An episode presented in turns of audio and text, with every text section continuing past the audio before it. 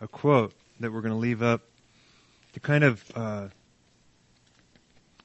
speak to what we're trying to accomplish in the Foundations of the Faith class, and Elizabeth will get it. Can you guys hear me? I know you got one in your hand. Yeah, there. I did make um, like some notes if you guys want them. They're just brief little stuff of what I'm going to go through, and then the Foundations in the Faith uh, outline and what we're actually going to be doing. Um, but this quote I found as I was reading through A.W. Tozer's experience the presence of God. And I think this kind of um, encapsulated what we're trying to do with the foundations in the faith class. So since it's not up there, I know you guys will have it in your hand if you have one of these, the outline. But I'm going to read it anyways. But here's what Tozer says, and I think this is a, a, a great quote to kind of describe what we're trying to do. And he says, I must point out that in the scriptures there are certain basic truths upon which other truths are built. If we do not understand these basic truths, other truths simply become a caricature and lose their significance in our life. No truth stands by itself, but always in relationship with other truths of God's Word. This is where heresy begins to develop when men begin, men separate one truth from another truth. Once we grasp once we get a grasp of the basic fundamental truths of God's Word, then we can begin to understand the rest of what the Bible teaches. And so that's what we're trying to accomplish in the Foundations in the Faith class.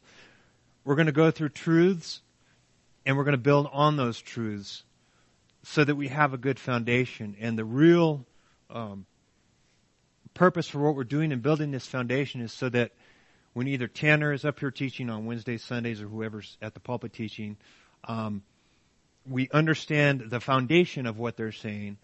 And the other hope that we have is that you would go through this and from this, you go to Mike Vasquez's Bible study on Tuesday nights where he's going in depth on, we're going through Romans right now at his house.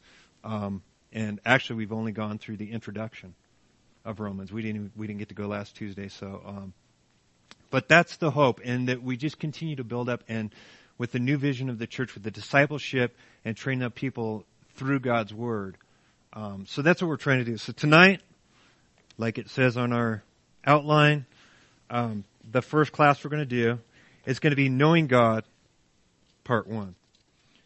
So we're going to start with the scripture, and you guys, I think it's on your notes that you have, Hebrews 11:6, where it says, "But without faith, it is impossible to please Him, for he who comes to God must believe that he is, and that he is a rewarder of those who diligently seek him. Let's pray. Father, we just want to thank you for tonight, for your word. I pray you would help me to make clear the things that you want to say, and that um, we would all, even though this may be stuff we know, we would listen for you and um, see the the deeper truths. Um, make sure that foundation that we have erected in our lives is straight, it's plumb, and it's the way you want it to be so that when something is built on top of it, that stays plumb uh, all the way until we get to meet you in the air, in heaven, or wherever it is that you call us to be. Just bless tonight. In Jesus' name we pray. Amen. Okay, so we have to have faith to please God. and he says that those who come to him, God, must believe that he is. So, what is it that you have to believe? He says you have to believe that he is. So in Isaiah, I don't know if this is on yours or not. I've got stuff written on my notes that you guys won't have on yours, so that way you have to either write stuff down or really pay attention. And you're going to have stuff on your notes that I'm not going to talk about. It's stuff for you to dig into. But Isaiah 46, verses 8 and 9, Isaiah says, or God through Isaiah says, Remember this and show yourselves men. Recall to mind, O you transgressors. Remember the former things of old. For I am God and there is no other. I am God and there is none like me. So when the writer of Hebrews says that we have to believe that He is, and the question, what is it that we have to believe about God. What we have to believe about God is that He is and there is no other. There is one God. That's what we have to believe. We have to know that there is no, we, we can't have little gods. There is only one. And as we go through, we're going to look at the different things um, that people might say about God, the different beliefs that people have in God, and we're going to try to narrow it down to who God is, what He reveals Himself in the Scriptures, and this is going to be very shallow what we're going to do because the depth of this is going to come through either at Mike's study on Tuesday nights or when Tanner's teaching here. We're just going to go shallow, and this is our first time through. Um, it may go deeper next time. I don't know. Uh, we're, just kind of feeling through to see what we have. So we have the so-called atheists that say there is no God. And I say so-called atheists because I don't believe there any there is really anything like an atheist. There there is no such thing. There's an old saying that they have um, that came in the military where they say that there are no atheists in foxholes. So when when battle comes, when your life is on the line, you know there's a God because you cry out to him. You see it time and time again. When tragedy strikes, the people that believe, they say, I don't believe in a God, there is no God. When tragedy strikes, they blame God. And why did God allow this to happen? How could God have let this? Why does the little children, it's, well wait, I thought you didn't believe in a God. And remember in the word atheist, uh, whenever you put the A in front of the word, it means no. So an atheist says there is no God. It's easy to dispute and refute that. Um, like I said, there's no atheists in foxholes.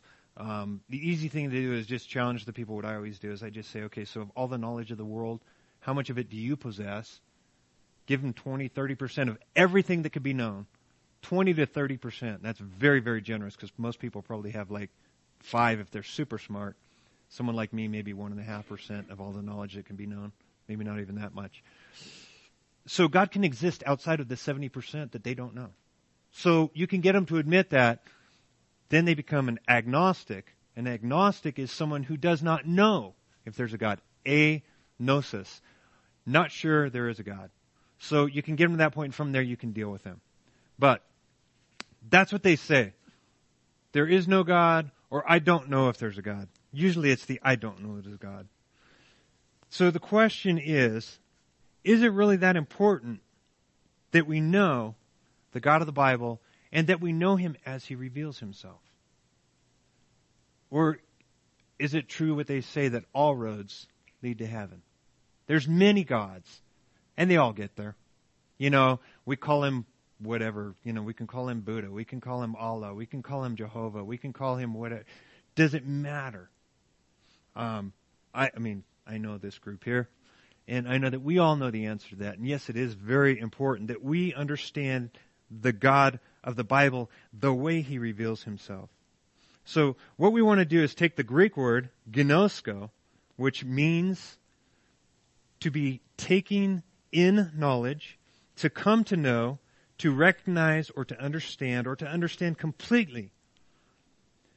That Greek word gnosko translates as knowledge. In the Hebrew, the word is yada, same thing, knowledge.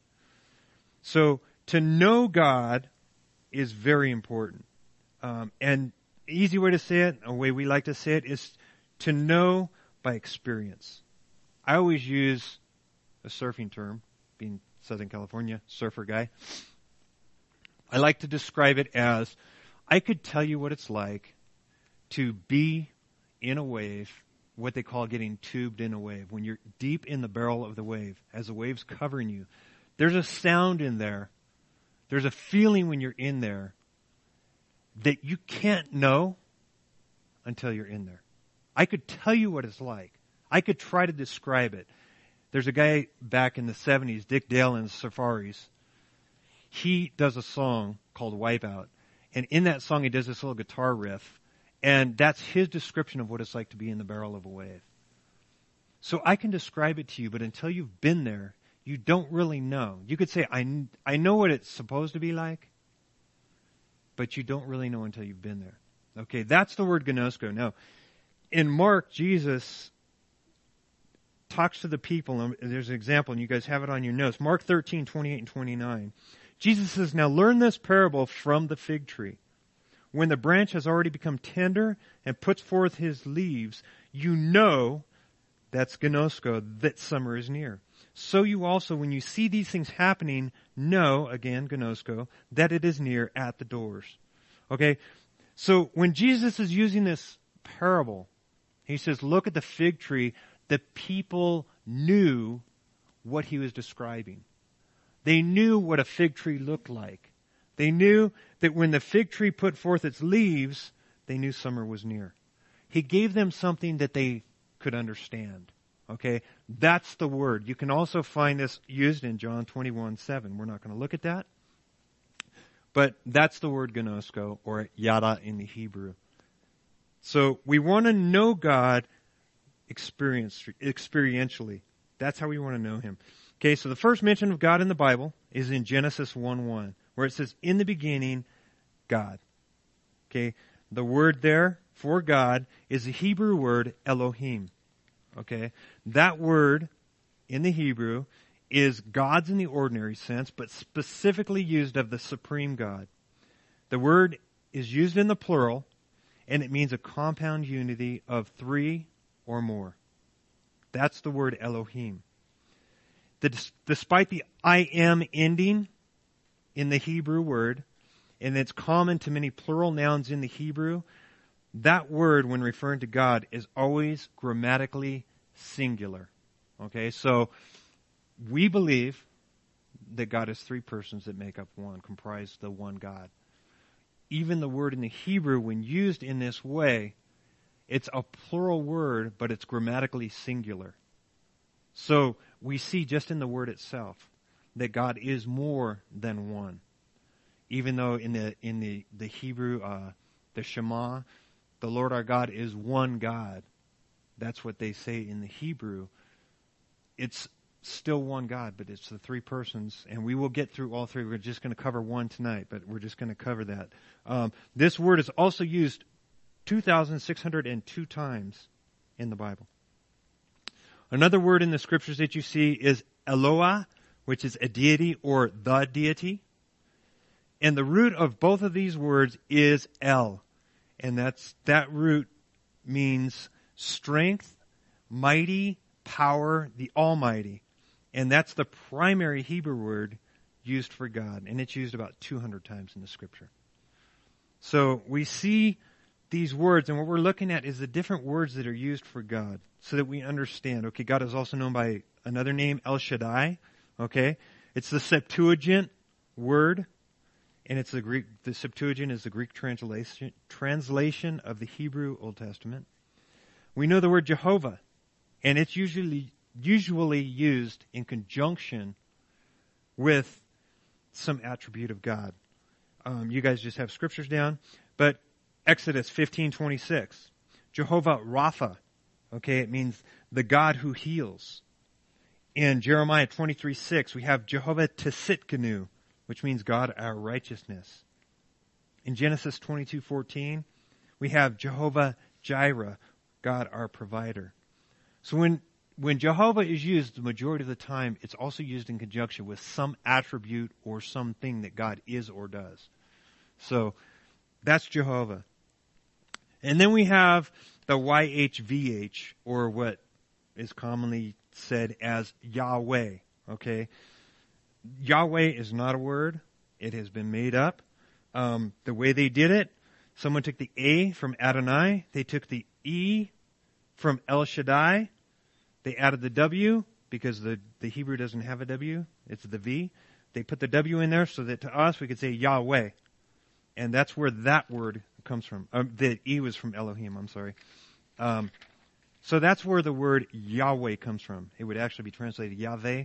But that's the word that the, the Jews hold so reverently that they will not say it.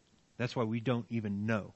All we have is the consonants. There are no vowels so that we can't say the name because to them it was holy.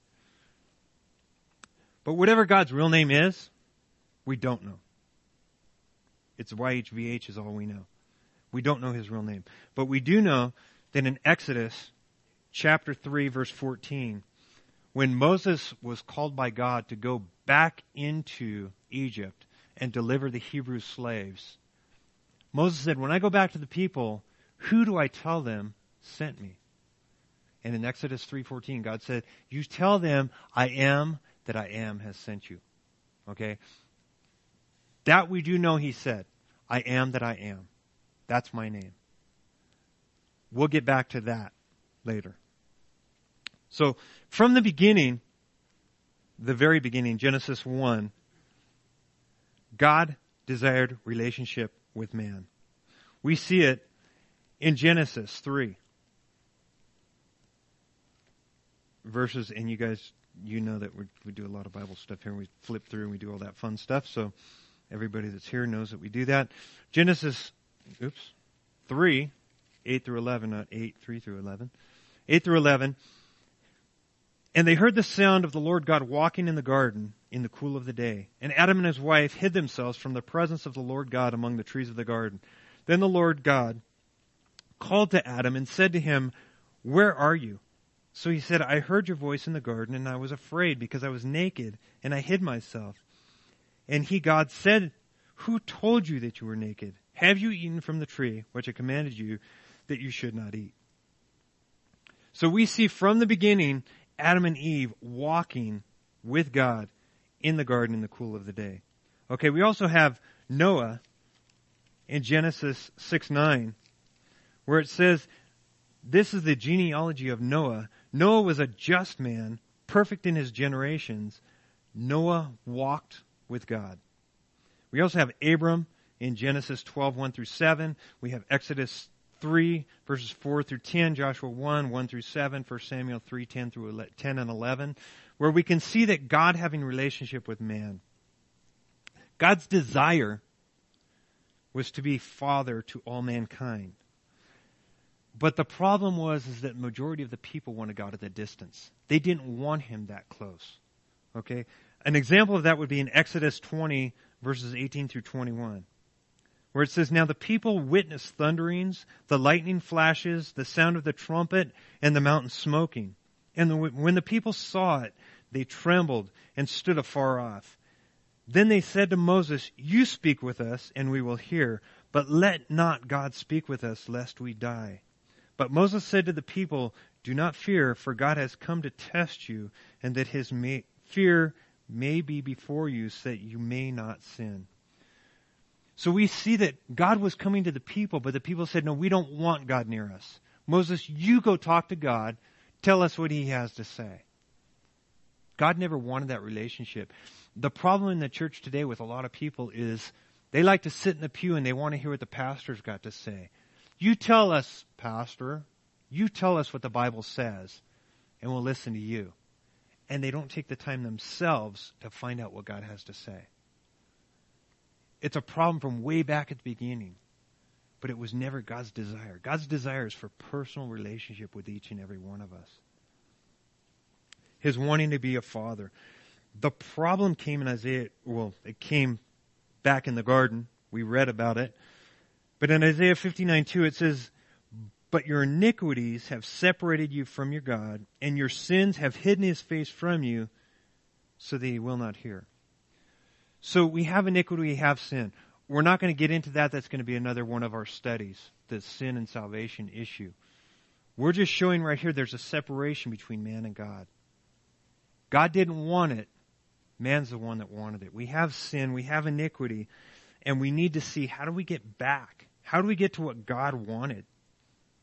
We see man, because of his iniquity, begin to create God in his image. It wasn't that way. In Psalm 115, verses 3 through 8,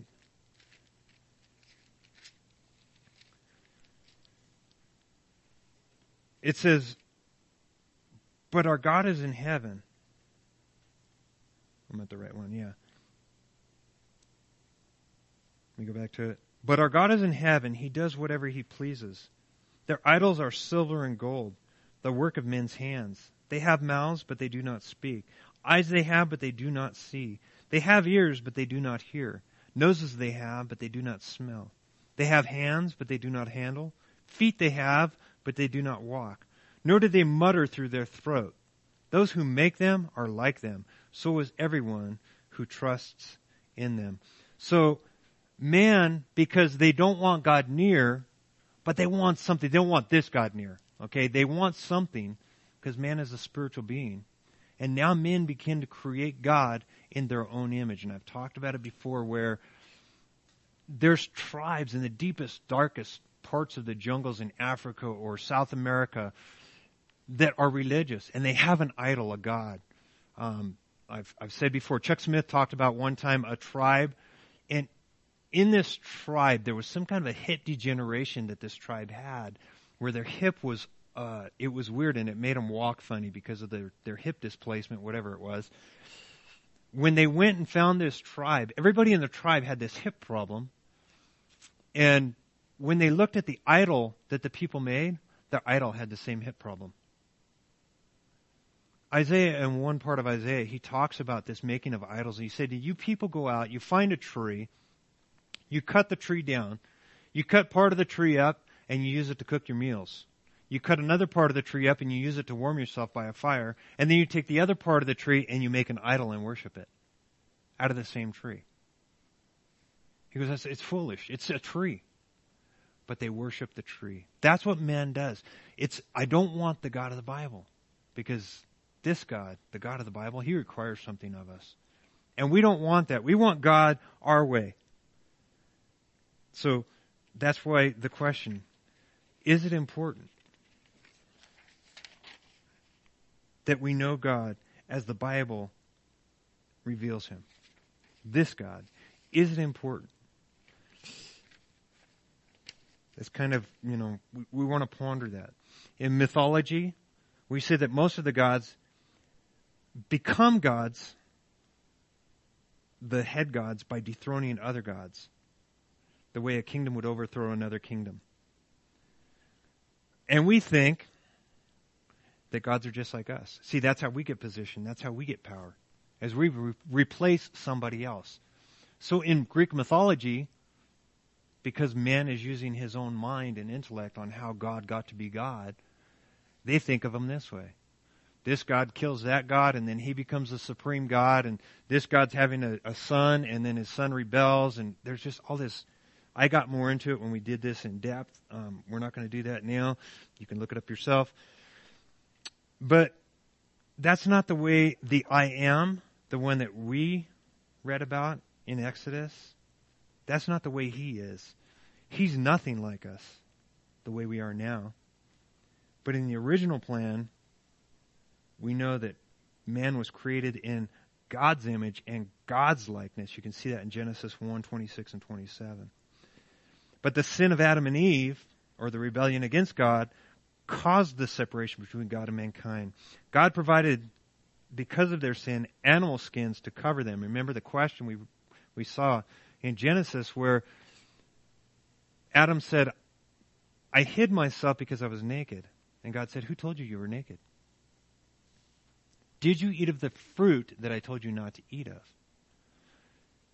He did something in rebellion against God. His wife took the fruit and ate of it and they gave to her husband and he ate of it. It says, and their eyes were open because the serpent had deceived them to think that if they ate of that fruit, they would have a knowledge that they couldn't have otherwise. And it's true, they did get a knowledge they would not have known the knowledge of sin and death. That was the knowledge they got. We're not going to get into all that again because that's going to be another study when we do sin and salvation.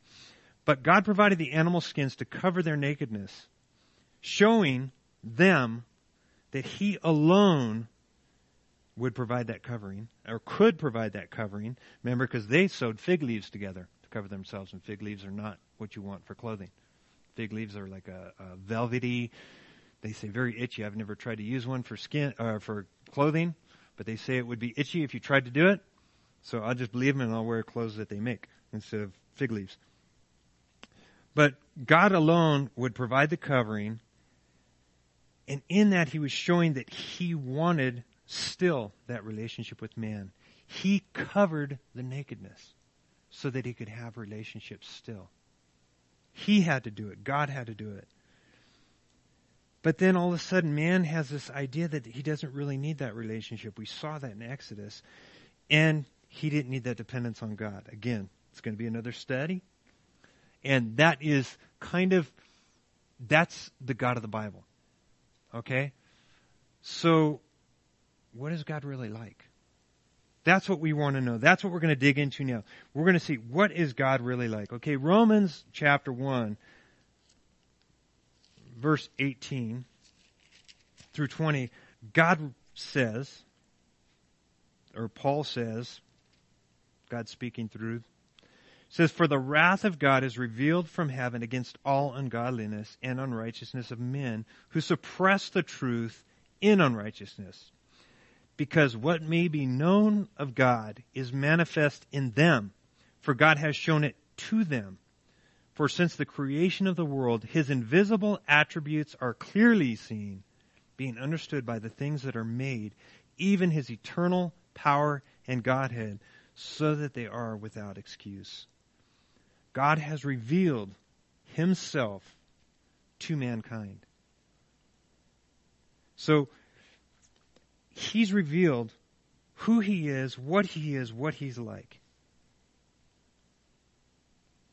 We need to go, okay, okay, what is it? Where did he reveal it? Okay, and that's what we're doing right now. We're going to go through and we're going to see what did he reveal? I said that God wanted to be like a father figure, a father to men. Moses in the Song of Moses in Deuteronomy 32 6, he says, Do you deal thus with the Lord, O foolish and unwise people? Is he not your father who bought you? Has he not made you and established you? Psalm 68 5 says, A father of the fatherless, a defender of the widows, is God in his holy habitation. There is, I think you guys have these scriptures on the thing that you got? I'm not sure. If you don't, Malachi 1 6 or 210. Okay, 2 Samuel 7 14, 1 Chronicles 17 13, 22 10, 28 6, Jeremiah 3 4, 2 Corinthians 6 18, Revelations 4 8. Okay?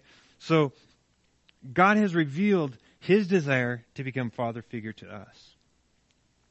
But going back to what we read in Exodus 3:14, his revealed name, what God said to Moses his name was, I am.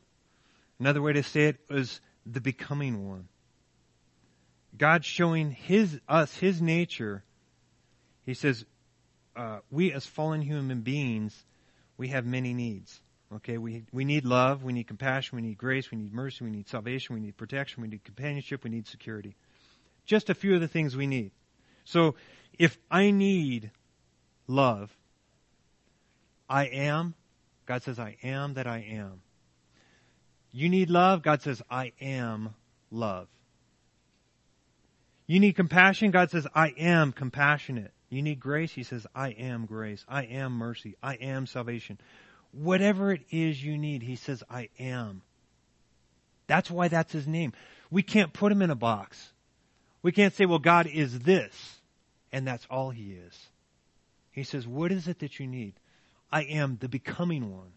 I will become what it is that you need. You need a Savior? I am. And we're going to see that. You need a Father? I am. Okay? I needed a Father. You guys know my dad died when I was nine years old. I didn't have a father. And until I was 20, I didn't get one. At 20 years old, I got a father. I got the father that was the father of all fathers. He became what I needed. Just a few of the things, okay? We feel naturally those things, we feel naturally that there is a God. Like he says in Romans 1, that he revealed himself. We feel that naturally. Children, it's not hard to convince them there's a God. It's very easy when you talk to a child and tell them about God. It's, oh yeah. There, yeah, there's, of course there's a God. It's so easy for them. They're actually taught not to believe in God. You have to teach them not to believe in God. It's natural for them to want to believe it. The world tells us there is no God. We're not created. We're a product of chance. And that if we're someone in need of God, it's because we're weak. Okay? I put in my notes, Amen. I am totally weak. That's why I needed a God. I didn't know that. I know that now. I didn't know that back when I was in the world doing my thing. I didn't know. But I am weak. And like I said earlier, if we look at the mythology, um, they make their gods like themselves. Okay, I don't need a God that's just like me. I'm weak. I'm a horrible person. I mean, not now. I'm still horrible inside. Fortunately, Jesus Christ in me changes me and makes me different. But if he was gone, I'd be the same rotten person I always was. I don't need a God like that. I don't need a God like the mythology gods where they're, they're killing people. They're, I, I require human sacrifice to appease me. That's, I don't want that kind of God. I want a God that's totally different than me, that can make me completely different from who I naturally want to be because of the Adamic sin or the sin of Adam that's within me. God isn't a tyrant. He's not looking to destroy mankind. Okay, we can see that in the worldwide flood that happened. In the flood, God preserved eight people, a remnant of his creation. He saved them. Okay? Remember I said the name Jehovah? Jehovah Shua, which means God saves. That is Jehovah Shua. God saves. And he saved eight people through the flood. And in that one single act, we can see love, compassion, salvation, and provision. In one act. That's what God did. I've got a bunch of scriptures here. You can write them down. We're recording this. You can get them there. Some other things that God is. And these are just a few. God is spirit, John 4:24. God is not a man in Numbers 23:19. We see that. God is the Almighty. Genesis 17:1, Psalm 91:1, Isaiah 13:6. He is called Mighty God in Jeremiah 32:18, Nehemiah 10:32. He is our rock in Deuteronomy 32:15, 2 Samuel 22:47. He's our Savior in 2 Samuel 22:3 and Isaiah 43:3 and 11. He's our hiding place, Psalm 32:7. He's our Redeemer, Psalm 19:14. He's our judge, Psalm 75, 7. He's our defender and our strength in Psalm 59, 17. He's our creator, Ecclesiastes 12, 1 and Isaiah 40, 28. He is sovereign in Psalm 115, 3. So, the way we as Christians like to explain God is that He is omnipotent, omniscient, and omnipresent. So, looking at those three things of God, and this is the Father God, that we're generally talking about now. But in Genesis 1 1, omnipotent means an all powerful. There's nothing he can't do.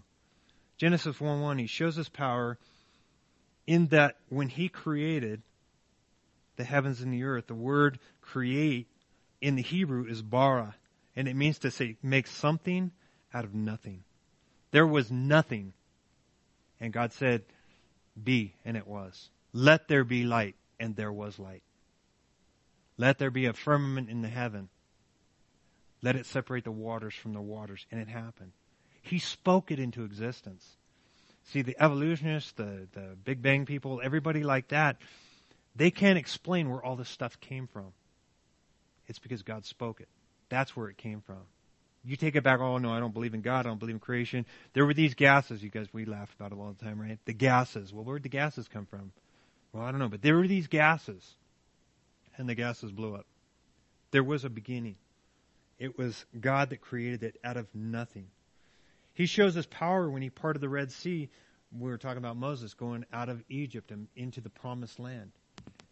He parted that Red Sea. It says the parting of the Red Sea, if you believe that, which I do, he parted the Red Sea and that was in itself a miracle. But when they walked across the sea, it says they walked on dry land. You go to the beach, the waves come in, they go back out. You walk down to the water and step on the sand, the sand is wet. When the water goes away, the sand is wet. Not when God parts the sea. It's not even wet sand, it's dry. You're walking dry land. They like to say that that miracle never happened, parting of the Red Sea, that that wasn't such a great miracle, and they describe. You've watched it on TV, and guy takes a leaf blower and he blows some water and does you know the waters. It's shallow at that time of year, and that's how they could walk across the Red Sea. And um, it's like they say, you know, they created a greater miracle with that explanation. Because if the water's only three inches deep, how did the Egyptian army drown? That's a pretty miracle too. So it's like you can't have it both ways. Something happened there. I believe it was the sea parting. If it's three inches of water, explain to me how the army drowned. Because they all died. Somehow in three inches of water. And that's a lot of people dying too. So, it's crazy. But they always come up with something. Other places you can look at God's power, Joshua 3, 15 and 16, Judges 6, 36 through 40, Daniel 3, 19 through 25. That's, uh, we've got Judges with, uh, Gideon and what God does through him. We have Daniel in the lion's den. We have Shadrach, Meshach, and Abednego, Rack, Shack, and Benny. Um, God's power where these guys can go into a fire and not be burned and come out and not even smell like smoke. I can't even barbecue steak without smelling like smoke. These guys were in the fire and they came out not smelling like smoke. God's power, all powerful. Um, we don't want to get caught up in the weird stuff. I'm reading a book right now. It's called uh, The Knowledge of the Holy. I think that's one. Um, it's a Tozer book, and, and he talks about it. You don't want to get caught up in all the weird stuff like an all powerful. God's so powerful that he can make a rock that he cannot move. Right? They try to trip you up. If God's that powerful, can he do that? Well, if you ever get that question, the answer is no. The reason he can't make a rock so big that he cannot move it is because that would be against his nature. So he won't do it. So he can't do it. So it's just dumb things that people get caught up in. It's God is all powerful. Then the omniscience, all knowing. God's ability to know how to create. We talked about creating mankind. He didn't just create mankind, he created the whole ecosystem that we live in. How did he know, without knowing everything, what kind of atmosphere we needed? What kind of plants we needed? What kind of fruit? What kind of eventually animals when we started eating meat? Those of us that will. Everybody in here is a meat eater, so. Um, God knew all that stuff. And with all that and the rest of our solar system and all this going on out there, as far as anybody knows or can tell, there is no other planet within the galaxies as far as we know them that man can survive. I don't think there is any other planet, but uh, just for the sake of argument, as far as we know, there is no other planet man could survive on. And God has the ability to know things before they happen. God predicted Pharaoh's releasing of the Hebrews from captivity that we were talking about in Exodus. He predicted in Exodus 3:20. When Israel desired to have a king, God told the, the Jewish people the type of king they would have in 1 Samuel 8, 7 through 18. God predicted Cyrus as the king of Babylon before his birth, some 250 years before his birth in Isaiah 45. And then the Bible says that God knows every person individually.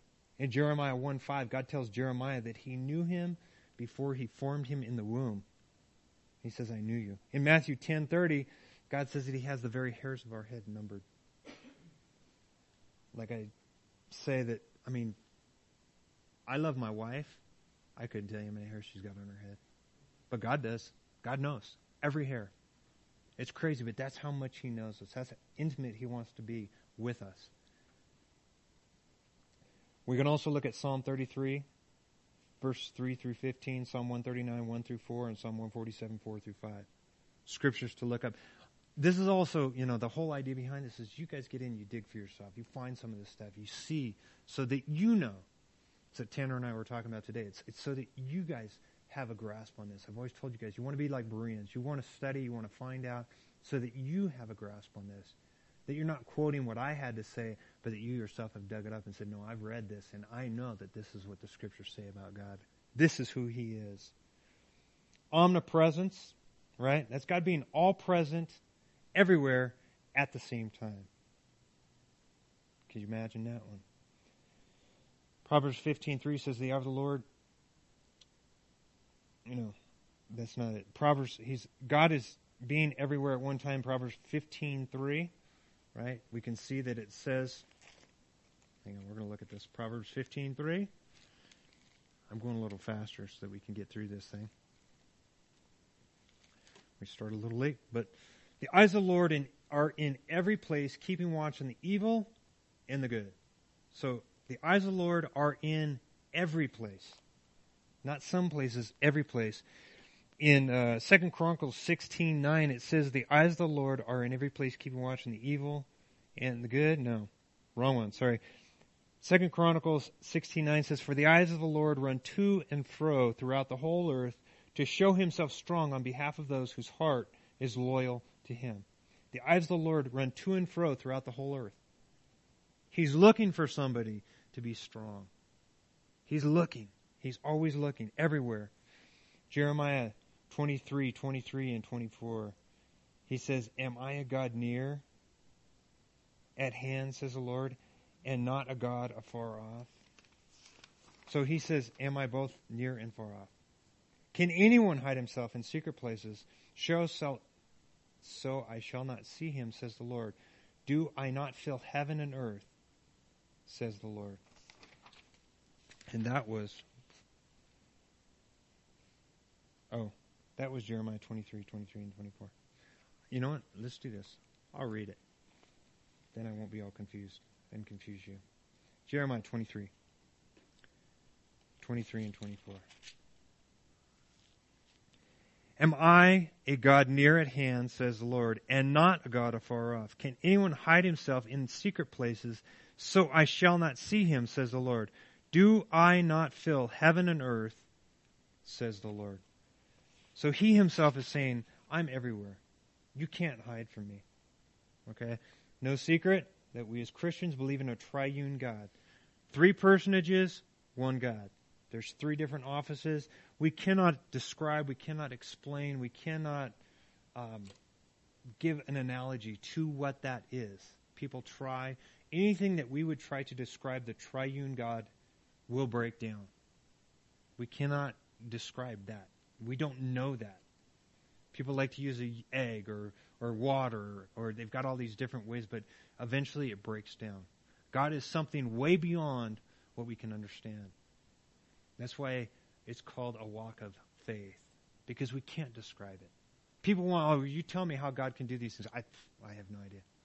How can God part a sea and dry the land? I, I don't know. I don't know how He can do it. I know He can, though, because He said He can.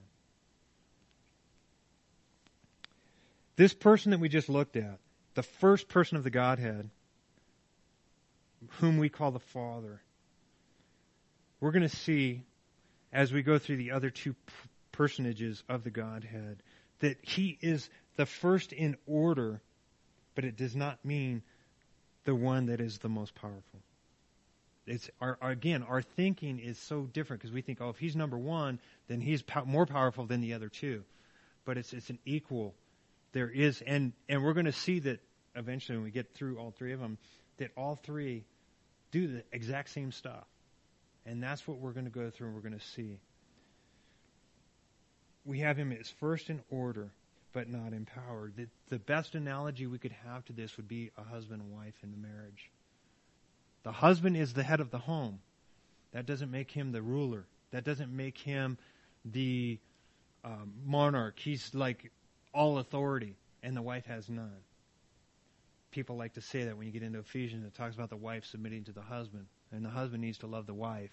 It's an equality. There has to be order. Somebody has to be the, the one in charge. But the submission is among all. We see that with the Godhead. They're, they're all working together with a sole purpose. In this church, we have a leadership and we have Tanner as the pastor. Tanner is not the almighty and what he says goes and nobody can question that. There's a leadership within the church, and the goal for all of the leadership is the same goal. The new mission statement. Tanner was the one to say it, but the rest of the leadership was already on board with it. That that is what the goal was. My goal in doing this study here when Tanner asked me to do it was not so that I could have a Bible study here.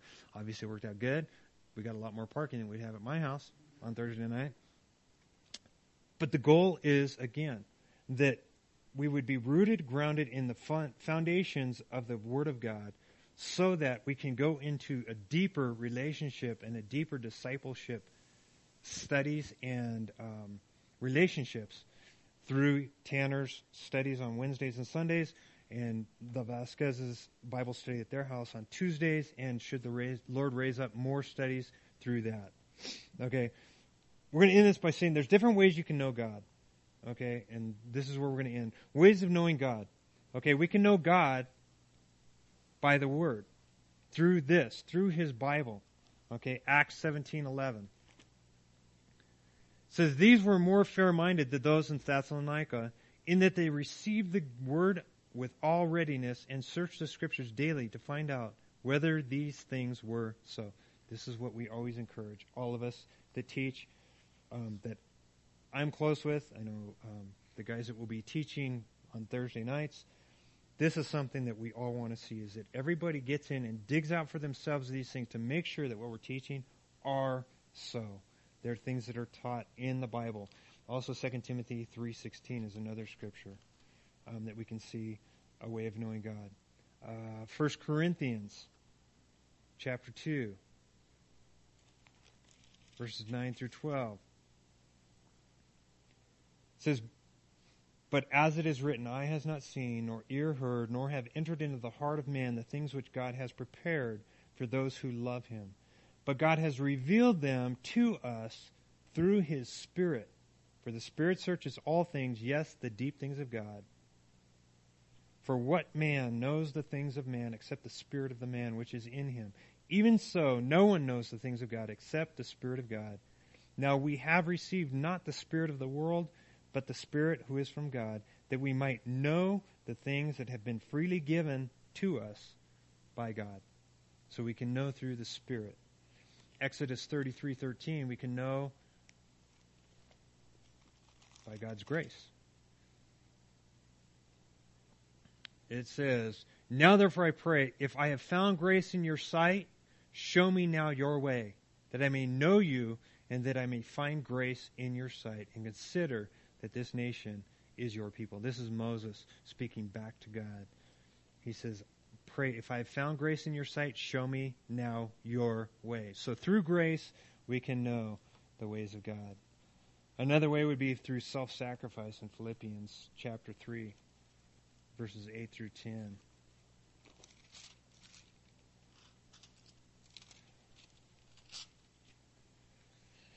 Yet indeed, I also count all things lost for the excellence of the knowledge of Christ Jesus my Lord, for whom I have suffered the loss of all things, and count them as rubbish, that I may gain Christ, and be found in him, not having my own righteousness, which is from the law, but that which is through faith in Christ. The righteousness which is from God by faith, that I may know him and the power of his resurrection and the fellowship of his sufferings, being conformed to his death if by any means I may attain to the resurrection from the dead. So we see there Paul self-sacrificing. I give it all up for the excellency of the knowledge of Christ. Self-sacrifice. But there is a limitation to what we can know about God. And that's why it's okay for us not to have every answer because there are limitations. In Psalm 139, verses 1 through 6, it says, O Lord, you have searched me and known me. You know my sitting down and my rising up. You understand my thoughts afar off. You comprehend my path and my lying down, and are acquainted with all my ways. For there is not a word on my tongue. But behold, O Lord, you know it altogether. You have hedged me behind and before, and laid your hand upon me. Such knowledge is too wonderful for me. It is high. I cannot attain it. So there is a limitation to what we can know about God. That wonder that will always be in awe. We know that it's so high we can't attain it, but we can never stop trying to attain the knowledge and the ways of God. That's our goal. That's the new mission statement here at Calvary Chapel Running Springs, is that we would get to know God through His Word through teaching and through discipleship. It's high. We're not going to attain it, but we always aim for it. Our goal is holiness. Our goal is perfection. We can never stop striving for that. That's the goal of this church. That's the goal of this study, of Mike Vasquez's study, of Tanner's studies. Again, Tozer said, I must point out that in the scriptures there are certain basic truths upon which other truths are built. If we do not understand these basic truths, other truths simply become a caricature and lose their significance in our life. No truth stands by itself, but always in relationship with other truths of God's Word. This is where heresy begins to develop when men separate one truth from another truth. Once we grasp, get a grasp of the basic fundamental truths of God's Word, then we can begin to understand the rest of what the Bible teaches. So we've gone through, we've seen the first person of the Godhead, the one we call the Father. We see it in Scripture, very surface is all we did. It was a very surface look at it. It's up to you guys to dig deeper and find depth in what we know about God. I just taught this, what was it, a few months ago? And it was like, I didn't, if you guys were there, I did not teach this. This is not what I taught in the last study. It, this is completely different. So it's, it's like, I spent whatever, four or five weeks on it last time, and I just, God gave me something completely different this time. That's the depth of God. You will never get to a point where you've got it wired, that you've got it down. Always digging, always searching, always wanting to know in a deeper way who God is and what He wants. And that's the whole purpose as we go through and we learn about God, we learn about sin and salvation, we cover all these different things that we're going to cover uh, practical Christian living, prayer, faith, worship, the will of God, dating and marriage. That foundational step, because then from there we're gonna we're gonna grow from that. And um, you know, you guys already know I'm not going to be the only one doing this we will have other teachers here taking some of these classes and teaching them. But there's the Father. Hopefully, uh, we'll see some other faces. I know we got Richard was new, Mike was here. Um, but let's pray, and wow, I got done in time. So, Father, we just thank you for tonight, for your word. Pray we would just continue to bless. You would keep us safe as we travel back home um, with the icy roads and the snow. And we just Pray that you continue to draw those people that you would have to be here. I know it's not a, a accident that you called us here to this church to do this study. So just bless it, use it, teach us, and help us to be open to receive from you those things that you have. In Jesus' name we pray. Amen.